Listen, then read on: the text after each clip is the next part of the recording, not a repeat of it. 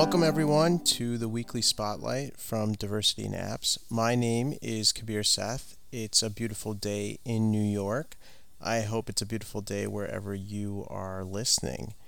For those of you who are actually tuning in for the first time, Diversity in Apps is a grassroots organization. We're made up of researchers, producers, parents, teachers, and our mission is to raise awareness and engage in research about the need for inclusive, equitable, and diverse children's media.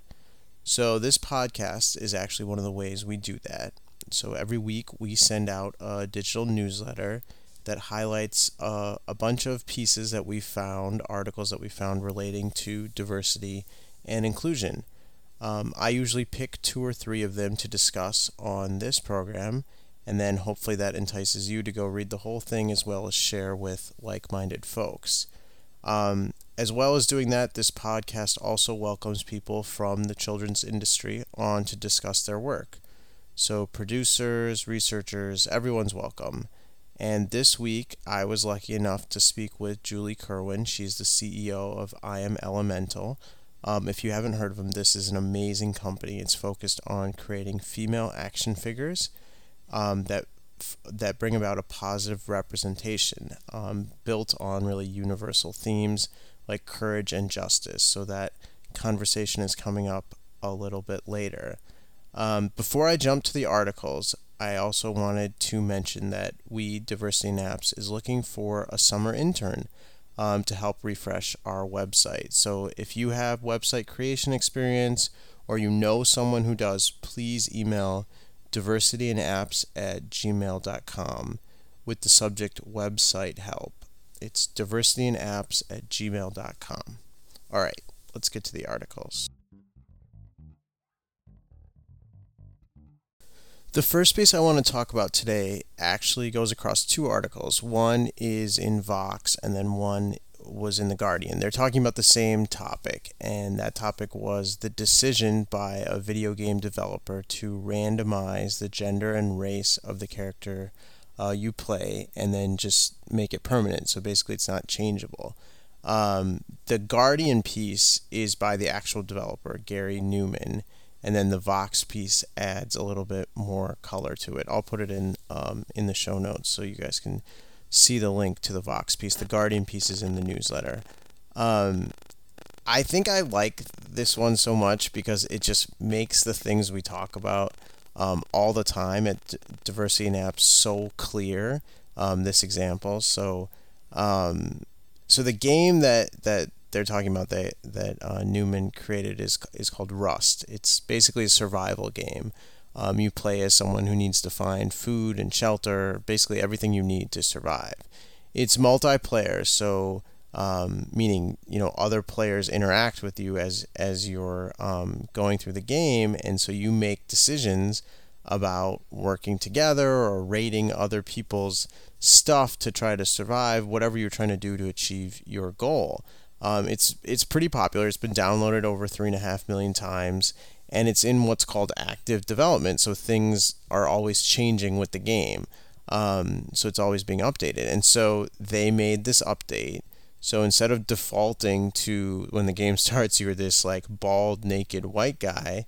In the game, the character is randomized for both race and gender. And like I said, you, you couldn't change it. So um, some people got really upset. They got um, you know specifically about race and or specifically about gender or both. And um, he mentions in the article he sort of breaks down where he was getting the most complaints about race um, which you should you should read through. And then gender was like across the the world. And he got one and this this comment I think just sums up the whole thing. It's from an it's an email he got from a male gamer where the male gamer wrote I just want to play the game and have a connection to the character like most other games I play. So he's complaining about the fact that he had to play as a woman. I mean, and that's the whole thing. Like, like most other games he plays, he wants to have a connection like most other games he plays. And the thing that I mean, like, it, it's right in front of you, right? Like, if when this game was started, when Rust was created, you defaulted to a white guy. Was there anyone complaining? Can you imagine what the eye rolling would have been if someone complained that um, why do we default to this um, bald white guy? Like, I mean, it just wouldn't have had the same effect. And here's this male gamer emailing in and saying, I want to have a connection to the character. And minorities and females who play video games, how many, you know, Newman even talks about this. If you want a, a AAA game, how, many uh, games can you think of that have the main character, main protagonist, as someone other than a white male? Um, it's a great piece. Newman sort of talks about it was a cost decision that they made, and also he doesn't feel like it has anything to do with the gameplay. Um, race and gender don't impact how the game is played. It doesn't impact um, the outcome of the game or how you achieve your goal. So um, it's really well done. I think the Vox piece, like I said, also adds sort of a little bit more specific um, examples and, and um, talks about just generally uh, gaming in general, specifically Gamergate, where this um, this question came up and what the outcome was from that. So it, it just fit things very well into context, and I think you couldn't have really made up a better email. This idea of having a connection, we talk about that all the time. That when kids see themselves in media, when they see themselves when they're reading a book, when they see themselves when they're watching a movie or playing a video game, and they see themselves, they can imagine themselves, and I mean, that's that's the whole thing right there. And so, um, I, I just I just really love this piece. I, I don't think I've ever smiled this much when I've been talking about a piece like this. So, um, definitely check it out. All right, season six of Game of Thrones premieres today, which I'm sure many of you who are fans of the books know.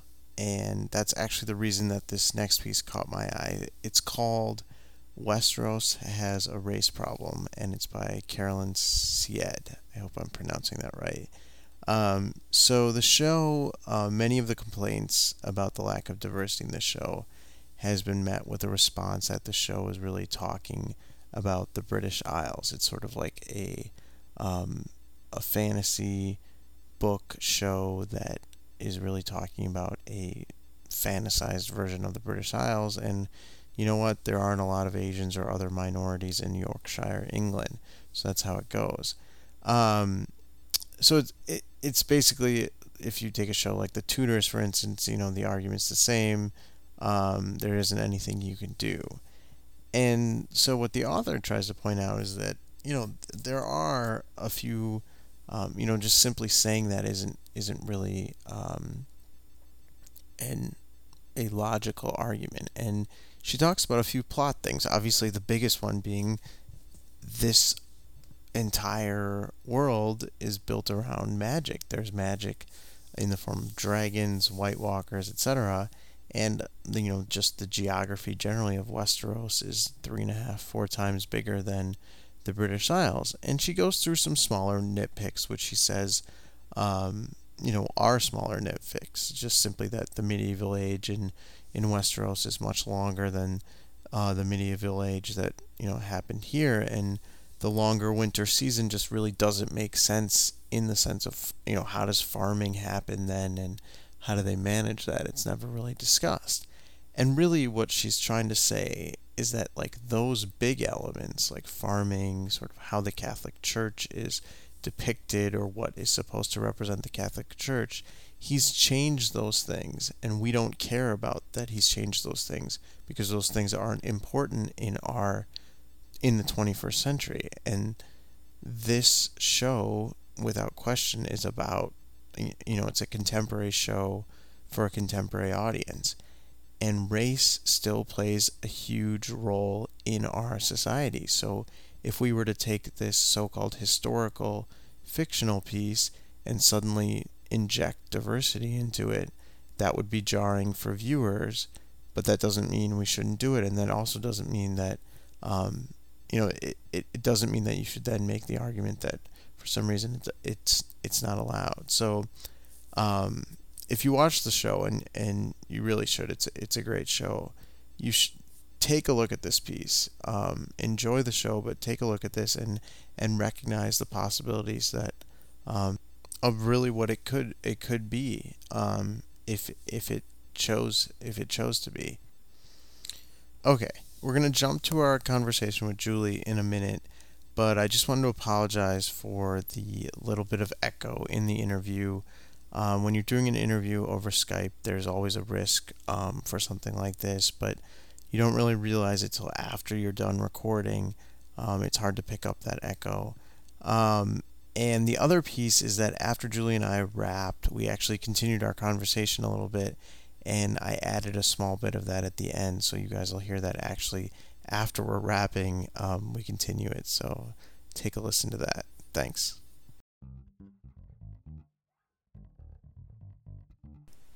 All right, guys. On the on the weekly spotlight, we love having people from the kids industry focused on this issue. And today, I'm really excited to talk with Julie Kerwin, who's the CEO of I Am Elemental. And I Am Elemental was created to present a more positive representation of female heroes in action figure form for young girls and boys. Julie, thanks so much for coming on. Thank you so much for having me. So you guys launched back in 2014 as part of a, a, a huge Kickstarter campaign. But before we get to um, the success of that, how did you guys come up? How did you come up with this idea? Yeah, so it was uh, started with a conversation. And this you have to remember, you know, we're going back to October of 2012. Yeah. Okay. So, you know, we were in development for almost 2 years before we launched on wow. Kickstarter and okay. there was um really nothing out there. And so the conversation began, and the question was why does Spider Man appeal to a boy of four and a man of 40? But there was really no female equivalent right, um, right. at the time. And so, you know, take yourself back to 2012. Yeah. And so um, I was actually doing a lot of research, or not research, research for pleasure on um, kind of developmental psychology and children's development. Uh, Angela Duckworth had just come out with her pioneering study out of University of Pennsylvania that kind of had come to the conclusion that grit and persistence and perseverance was often more important uh, okay. than even you know intellect to success. Right. I had just read a book by Paul Tough that was analyzing her research and the research of others. I had gone to a lecture by a brain expert named uh, JoAnn Deak, who had also kind of got a lot of things stirring in my head. And so the, the, the mythology around I am elemental, but it's really true, is that I went to bed one night thinking about this question and mm-hmm. talking about it with my husband. And I woke up the next morning and I said, I have the answer. It's not superheroes, it's superpowers. Yeah. And I took the periodic table of elements and I wiped it clean and I started writing in character traits like grit, uh, creativity, wisdom, courage, bravery, all sorts of things. Right. And uh, when my husband came home from work that night, we bought like 30 domain names.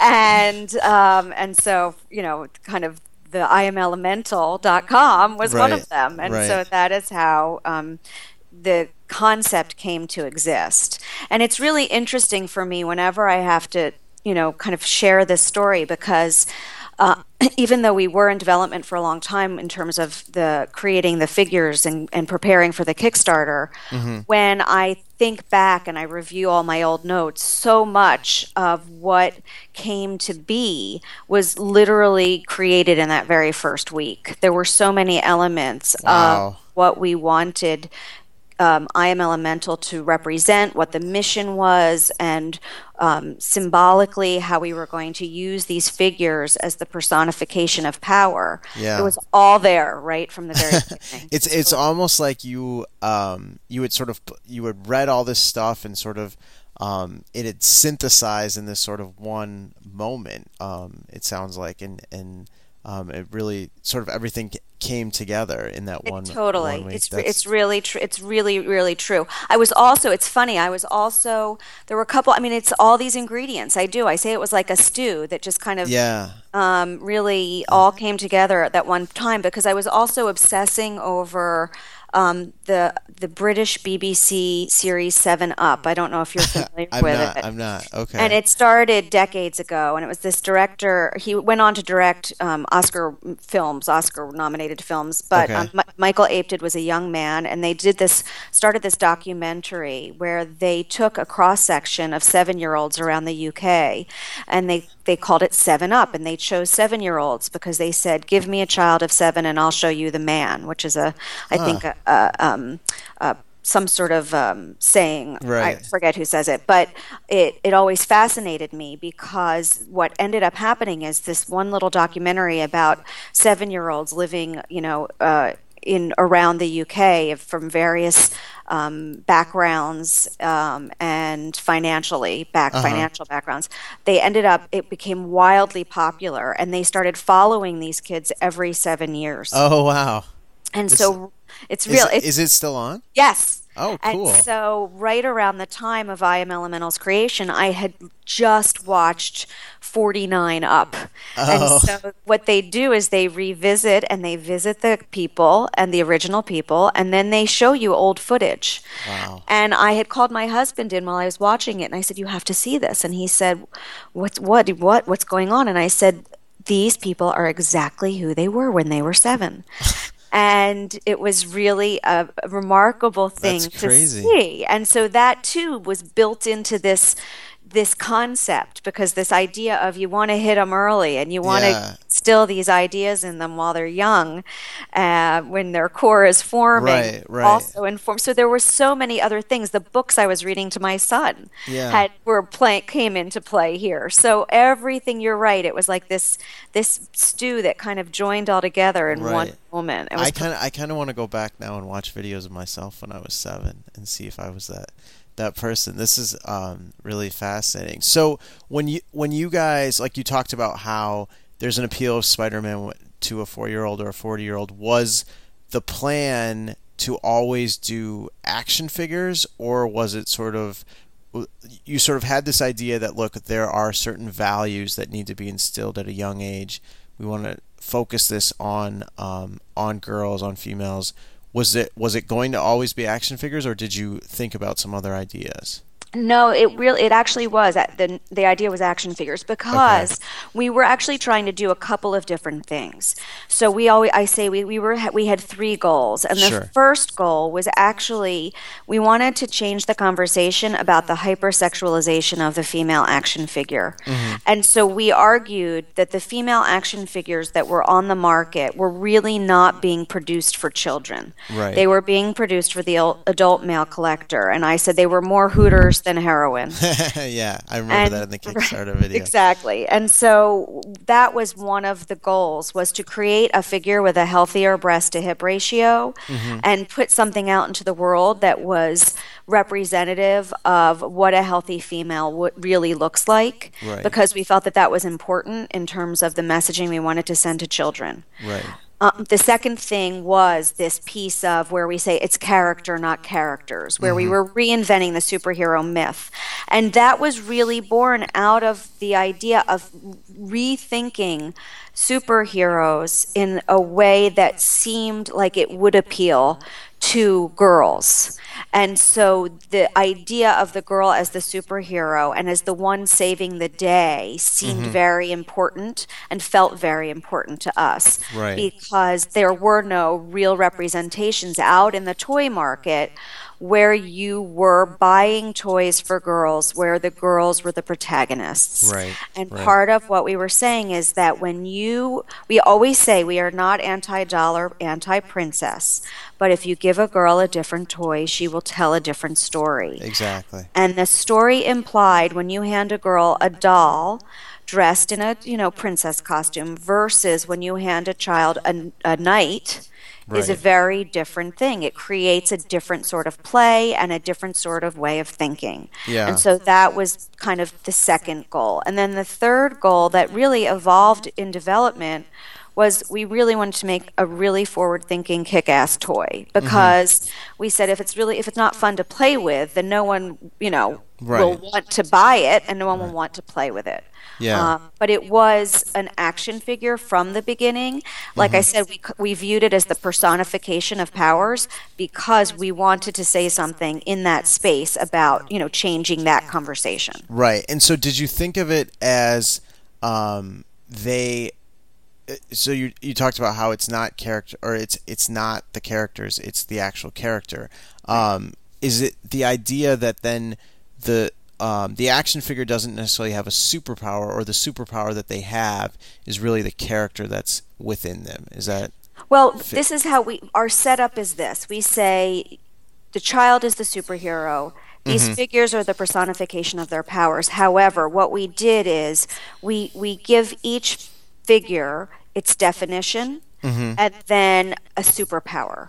And so we view it as both a learning tool and a jumping off point for play. Right. And right. so, um, and so that's where the so they do have superpowers. Right. But um, you know, so the kids can think of them in that way. Yeah. Right. So you know, you you are using them. Listen, we talk, the other thing that we talk about, and this is kind of really part of my parenting ethos, kind of on a larger scale, but I, I've always subscribed to the notion that kids are capable of understanding concepts like these much younger than many adults give them credit for. Yeah. And so it was really important to us that we not dumb it down. Right. Having said that, you know, we did want to give them an, uh, something as a jumping off point for play. And so, right, right. I, I think it makes sense that there was sort of something familiar. This idea that there was they they did have a, a superpower, but like you're saying, it was a it was um, a much there was a bigger piece around it, and that was sort of the differentiator. And um, to to make the kids see that how this how this character was different, not just because it was it was female, also the character that was involved with it. So um, exactly that makes a lot of sense. That's really cool. The other uh, thing that we built in, if you, I'm sorry for interrupting, no but it was we say real heroes walk among us, and so it was also decided very early on that we were going to use real heroes as our muses. Yeah, yeah. And so Joan of Arc was the yeah. Let's talk through that. Yes. So, so you guys launched uh, on Kickstarter, like I mentioned, in 2014, and the first series. Um, you the, the first series was was around courage so like you said uh, joan of arc became sort of the muse for that. And so, how how many characters did you build sort of um, around that idea, and then what were the um, specific traits or, or um, characters? How did you name them? I guess is what... right. So um, before we even started developing the mm-hmm. figures themselves, um, I outlined the first seven series, and so I took seven what I call core. Oh powers. wow! Okay, Yeah, I took seven core powers, and then I broke them down, and we call them digestible bits. Uh-huh. And so I was what I spent. I spent many months reading lots of um, history on kind of ancient Greek mythology and yeah. uh, philosophy. I was reading a lot about world religions. I was reading about positive psychology, wow. and so I was taking all of these things. And what I what we were looking for is we were looking for character traits that really cross all religions, all um, uh, you know, kind of cultures right. um, and through history. And so that was what we were trying to do in right, this idea of, of sort of a universal themes that exactly. Okay. So every okay. power would be something that would speak to people around the world and to parents around the world and to you know adults around the world. Yeah. And so the first seven series were, were kind of decided on and broken down and from the very beginning. And then Courage was the first one that we launched with um, very deliberately because we wanted to kind of portray women as powerful. And so this idea of bravery and energy mm-hmm. um, and persistence these Right. images were ones of kind of uh, that came from a place of power and so it made sense that that would be our first series. And then it was like okay so what will who will be our muse? Who will be the person who's kind of represents what we're trying to say about these powers and so Joan of Arc was chosen um, partly because she was a teenager when she accomplished her goals. And so it resonated this idea of someone, you know, you didn't have to be an adult to do something Right. that required courage.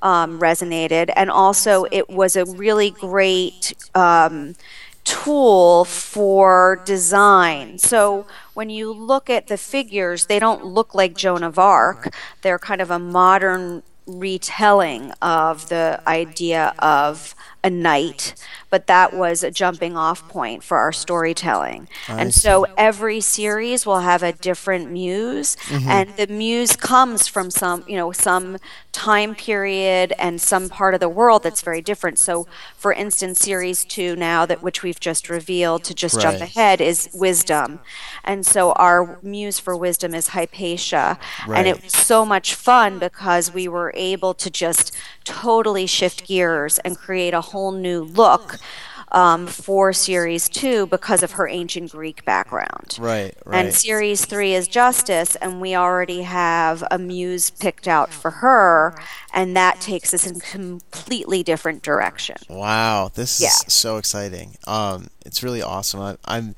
it, it like feels like very world building. Like, um, as like a, I I love to tell stories. So like hearing you sort of like talk about how I can, you know, you already have a vision for the for the seven series is is really awesome, and you're sort of revealing it um, slowly and. Um, it's cool. Um, very, very, um, very awesome. So, when you guys obviously the Kickstarter, um, you guys raised a lot more than um, than you had planned on, and then if you just sort of go through the process, like you said, this was a development that took um, that took two years. Was it um, was it something where then you were overwhelmed with with orders and you suddenly face the prospect of not being able to to ship all these how like what was the you know you had this fire hose coming in now of of support how did you guys sort of manage that Well, it's, it's it's a great question actually because that it was it was fascinating. So one of the you know we were in development for a long time. We really Sure. you know we call and we had known we knew from the beginning we were going to do Kickstarter Mm-hmm. because um, we considered it testing the hypothesis. That was Right. what we kept saying. We're going to test the hypothesis on Kickstarter and and you know use Kickstarter as a way to prove that there is a market for this. We saw a hole in the market. We believed that we could fill it, and so that was the point of Kickstarter. And so, as you said, we had a thirty-five thousand dollar ask Right. when we when we launched, and it was filled in two days, and it was really amazing because. Um, yes, the parents showed up to buy it Right. for their children, and yes, the girl power people showed up, to- Sure. you know, because they love the messaging. But the collectors showed up too, and Right. that was really a remarkable thing Yeah, because yeah. they really were excited by what we were doing. the industry meaning like they liked people, the look yeah, of the figures. yeah the people The, well, who- no, not the, the yeah the, the collect the, the adult Right. male collectors who were buying fi- action figures. right exactly Um, exactly. you know, with the with the giant boobs and the tiny waist. and Right. so um, so that really pushed us forward uh, so much faster than we expe- expected and so Sure. we did end up with a really nice um, you know we, we sold figures to people in all 50 states and six continents. I Yeah, it I saw really, it was a lot of fun and it was a great it was an overwhelmingly positive fantastic experience because the other thing that people I think don't think about with crowdfunding like Kickstarter, which is really mm-hmm. remarkable, is that it is just a direct pipeline to your customers and they're so enthusiastic and they are so responsive. And so we were interacting daily with people who were sharing their stories, sharing their interests, sharing what appealed to them about the figures. So it really added a whole nother level layer of Sure. experience that we wouldn't have had if we had just kind of put it in a store, you Right, know. right. Um, and that is part of what I have enjoyed most, actually. And I'm still lucky enough that we're small enough that um, I can respond to everyone personally. Yeah. So I respond to every email personally. And obviously, I will not survive as a business if that continues at that pace, Right, but I'm right. enjoying that right now. Now, as far as fulfillment goes, that was a whole nother thing for us where Mm-hmm. we were determined to fulfill on time because three quarters of all Kickstarters do not fulfill on time. right. And so we felt that making sure that we fulfilled on time was a signal to the universe, to the toy industry, to the people who matter that we were for real. Right. That it, yeah, it was And- critical. So what was your timeline like from when sort of you you had your Kickstarter campaign? How many months did you have then to to meet fulfillment? What was your sort of Right. So timeline? we went into so Kickstarter started May 13th and we went into production as Kickstarter was coming to a close. Um, and we had promised a holiday delivery and we had Okay. a won- wonderful factory and everything was chugging along and everything was moving as it was supposed to. And then the dock workers in California went on strike. oh, that's okay. What? So what? This was twenty late 2014. 2014. Okay. Yes. I'm sure if you think back, you can remember images of Right. lots and lots of ships sitting, sitting off on the a coast of yeah. As the Christmas holiday came. And so what happened is in a moment of, you know, like real problem solving, how do we guarantee this? What we ended up having to do was fly the Kickstarter product in at great expense Okay. um, to ensure fulfillment because we didn't want to um, miss that window for our backers. Right. And so we flew enough product in to guarantee that all of our kickstarters would be fulfilled Mm-hmm. and then we f- we used the slow boat to get the rest of the product in but you have to remember we were doing pre-orders the minute kickstarter closed we went into pre-orders Right, so right. we had a lot of people who had ordered the product who weren't our backers Gotcha. and it was really um, stressful and a Yeah. Time Sounds like a very challenging time for sure. it was. I had to email every single one of those people and tell them that I did not think I was going to be able to deliver to them in time for the holidays. It was Right. one of the hardest things I've ever had to do because I certainly didn't want to let these people down. Yeah. Um, it was really, however, another kind of lesson in the wonderful superpowers of the people in my universe because everybody was so understanding and really wonderful about it. And I think in the end, we only lost about two dozen orders. Oh, and wow. even, yeah, even the people who canceled were not unkind about it. They were Right. canceling because they needed to buy a gift for, you know, the holiday. Yeah. Yeah. Yeah. Yeah. They'll be back. Right. Yes. So, um, so we did we did deliver Kickstarter on time before Christmas, and we had whatever extra product we had. We you know went from the top of the pre-order list, Sure. sending it out, and then. Um, Un- unfortunately, the boat did not come into dock until about a week or two after after the new year. But um, Right. you know that A little out of your control, happens. for sure. Exactly. These Yeah. are the things that you know happen. And I will say, you know, I can't blame everything on the dock workers because you know you make rookie mistakes along Yeah. the way. You Yeah. just try to recover from them as best as you sure. can. Managing a supply chain is, is definitely super challenging. So, um, obviously, you guys, the there was a strong reaction right out of the gate from from Kickstarter, um, from your backers. Obviously, you you guys got um, great press, and then sort of um, the it, it sort of continued with that um, strong uh, excitement for, for the product. But what has sort of been your favorite, maybe customer story of um, seeing these uh, characters used as sort of a jumping off point for play, or s- sort of a girl telling a, a different story because we gave her a different toy?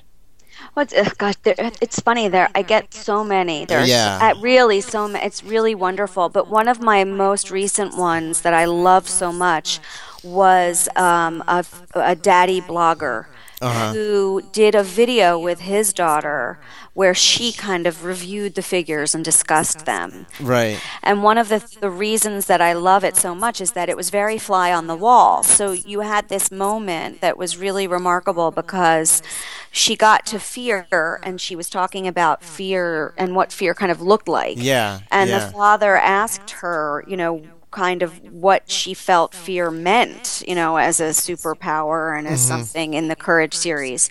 And they had this discussion about oh, wow what it meant. And so we were uh, kind of privy to this parenting learning moment, moment the toy, yeah. where he asked her to think about fear in a different way and he asked her to think about its usefulness. Um, but I've also had other, I had, I mean, it was, it's, it was one of the more beautiful but also tragic stories. Very early on, I got a lovely, lovely and poignant email from a mom who said that, you know, when I ordered these figures, I had no idea how important they were going to be to me. Mm-hmm. But in the time between placing the order and having um, received them, she discovered that her daughter had actually been sexually abused. Oh, wow. Yes, her young child. Uh-huh. And so um, she was using the figures as a tool to prepare her daughter for um, going to court and having to testify. And so that was the first time that we realized that the figures had a greater use beyond right. just as a toy, and that they were also, you know, really being useful used to like to build up the courage and all the yes, yeah. in play therapy and wow teachers are using them for, for stories. From a fun standpoint, we got the most hysterical stop motion animation from a girl who is awesome, and she used her American Girl doll as the villain, and the American Girl doll stole, she kidnapped honesty and all of the other figures had to save her from the American Girl doll. oh wow! It was set to Michael Jackson's Thriller. It was. Oh wow! Absolutely. I think I want to see this video. That's I know. awesome. It was pretty it was pretty amazing. It was pretty hysterical. We also have a friend in China who does stop motion animation and he uh-huh. did amazing stop motion animation of the, our six and a half inch courage figure um, fighting robots and Godzilla. And that wow. was a lot too. Awesome. So. Awesome. Yeah. So um, I know we touched on this a little bit, but um, you guys at, at, Toy Fair 2016, you basically uh, came out with your series two, um, or really you you announced your your series two based on on Wisdom, and that's available for pre-order right now, correct? Yes, yes, we're in pre-orders. We're in production right now, and we're hoping, um, you know, to, unless there's other issues, but we're hoping an August delivery on that. Awesome, and, uh, awesome. Been, it's been really well received.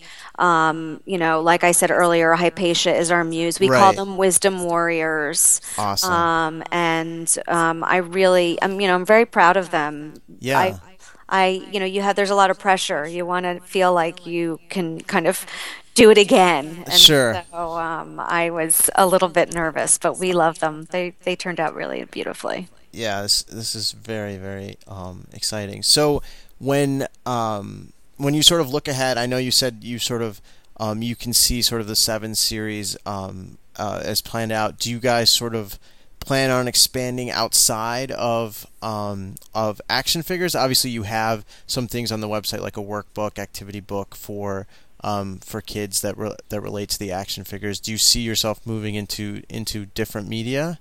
Well, you know, listen, that's the big question. That's the 1000000 mm-hmm. dollar question right now. Again, right. when we started in development, we outlined everything. We outlined video games, we outlined content. There's a gotcha. lot that can be done. Sure. Um, we deliberately didn't give the figures a backstory because, um, you know, play is at the heart of what we're trying to do. We really exactly. wanted kids to be the creators of yeah. the story, and so that was huge. And so there's, you know, ways to do it, and it has to be done carefully. But that's the that is the thing that kind of we're parallel processing at this point because. Sure the you know we just have to keep our our plans and goals in terms of the product development because the figures are at the heart of what we're doing. Yeah. But there, you're right. There are so many other opportunities, and um, it's just you know I've we've been approached a number of times already, and you know it's it's in constant discussion.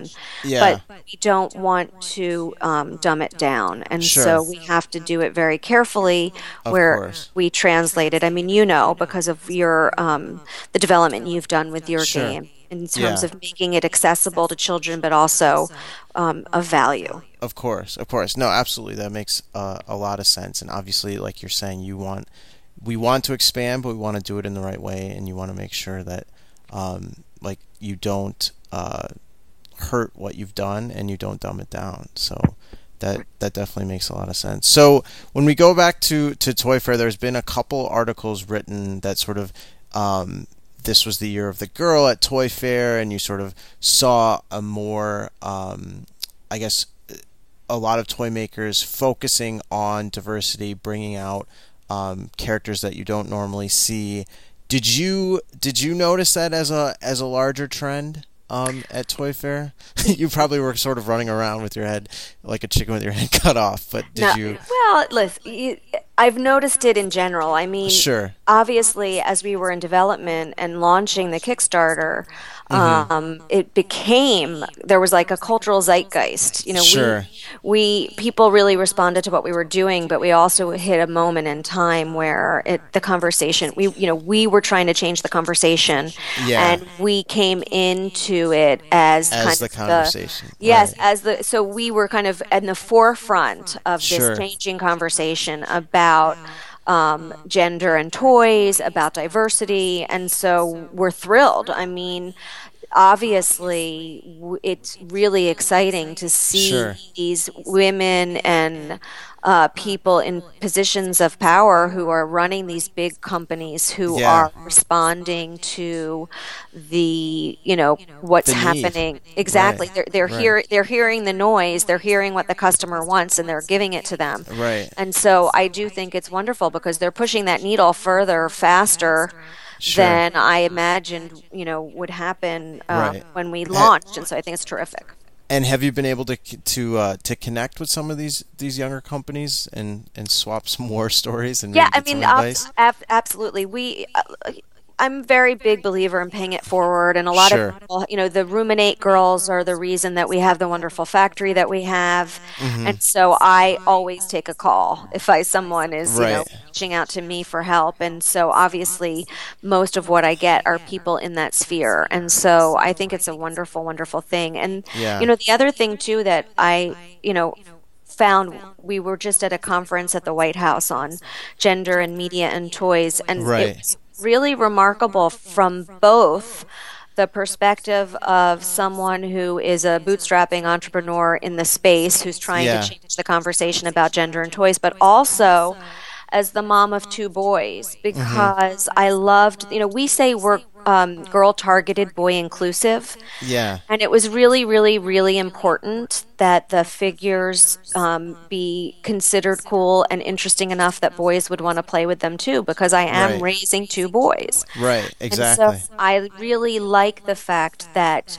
what kind of started as a conversation a few years ago when we were launching about the way that girls play has now evolved into a conversation about the way that kids play. right. And I find that really gratifying. And I Yeah. think it's wonderful. I think it's Yeah. terrific. And I also think it's bizarre too because you know you said, "Oh, I should go back and think about what I was like at 7 and t- think about, you know, whether or not I am the same." I Right. think you, I think you will find many things are the same. But I also for me when I think back to my childhood, I Mm-hmm. grew up in an era that really was all about kind of girl power and gender equality and Mm-hmm. It felt you know I, I say it's it's interesting to me because it doesn't just kind of go up it goes Yeah. in waves right and so yeah. So this feels like an echo to you. Is that? yes that be- very okay. much so i feel Okay. like we're kind of having a conversation that i was already having you know or i was processing as a child myself and i think it's great because i do worry about what's out there in the universe you know with Yeah. um, the way that social media portrays, um, you know, men, women, girls, boys, the way that Photoshop has affected the way we perceive people, mm-hmm. and things like that. And so I think it's wonderful. Yeah, absolutely. I, I think you're wonderful. I, I think this, um, what you've done and what you've uh, accomplished so far, I hope um, you give yourself a pat on the back. And like you're saying, I'm sure it's gratifying to to not just have the conversation focused on, on girls. We're talking about boys too, and boys should be playing with uh, with these toys. I plan on on getting some for my uh, for my little guy when he when he gets a little bit older. So um, for sure. So um, Julie, thanks so much for, for being on. We'll um, we'll definitely. I want to make sure we ha- we have you on again in, in August when these um, when these ship, and obviously when uh, when Series Three comes along as well. So thank oh, you so much. To. No, thank you so much. It's so kind of you to have me on. I really appreciate an opportunity to talk with you. I think what you're doing is terrific. Thanks. Thanks.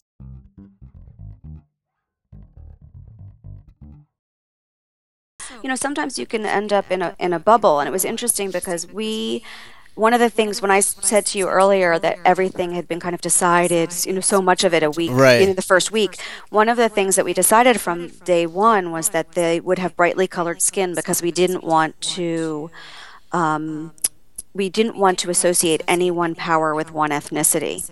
Right. Ah. And so that was a huge factor. But of course, yeah. we use this muse. And so, you know, there it's an interesting balance when you're talking right. about diversity. And it's funny because th- sometimes there's only so much you can do. And so yeah. on, we're, we're trying to push it, push it forward.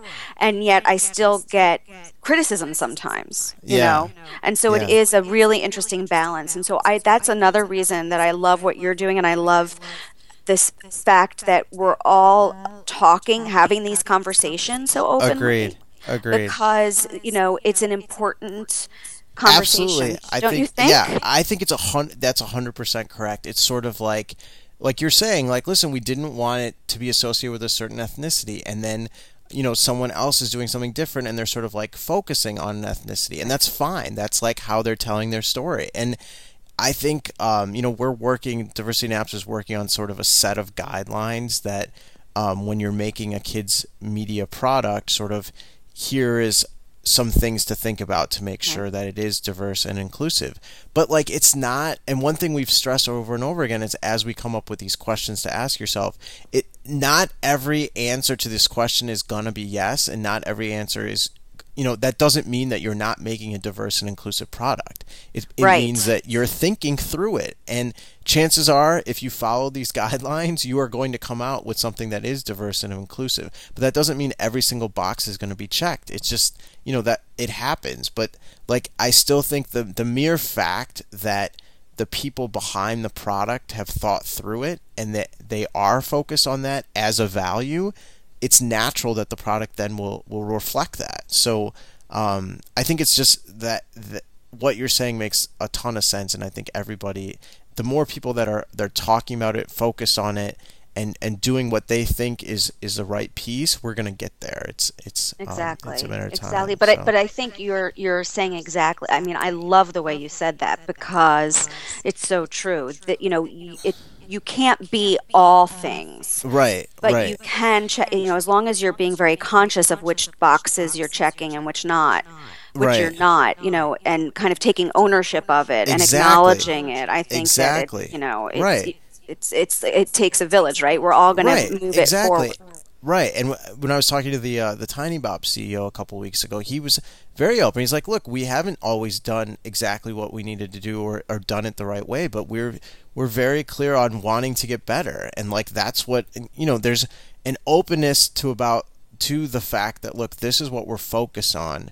Do we always hit the bullseye? No, but like that doesn't mean we're not going to keep striving for it. So yeah, um, I mean, I'll, yeah. to be, I'll tell you, week one I got an email being I was called a shadist and they accused me yes they called me a shadist and they accused me and but it was interesting. I mean i had to i actually had to you know really think about what they were saying because we made fear the darkest figure. It was our dark matter. It was our it was our power that needed right. kind of conscious thought behind it. And yeah. it was mysterious and it was dark. And so there was a design behind element behind it but we, we were reminded of kind of the messaging that we were um, inadvertently sending by making the more difficult power uh, right. uh, the darkest power. And you know, one of the things that we've always said is, listen, fear is not the villain. We don't have a villain.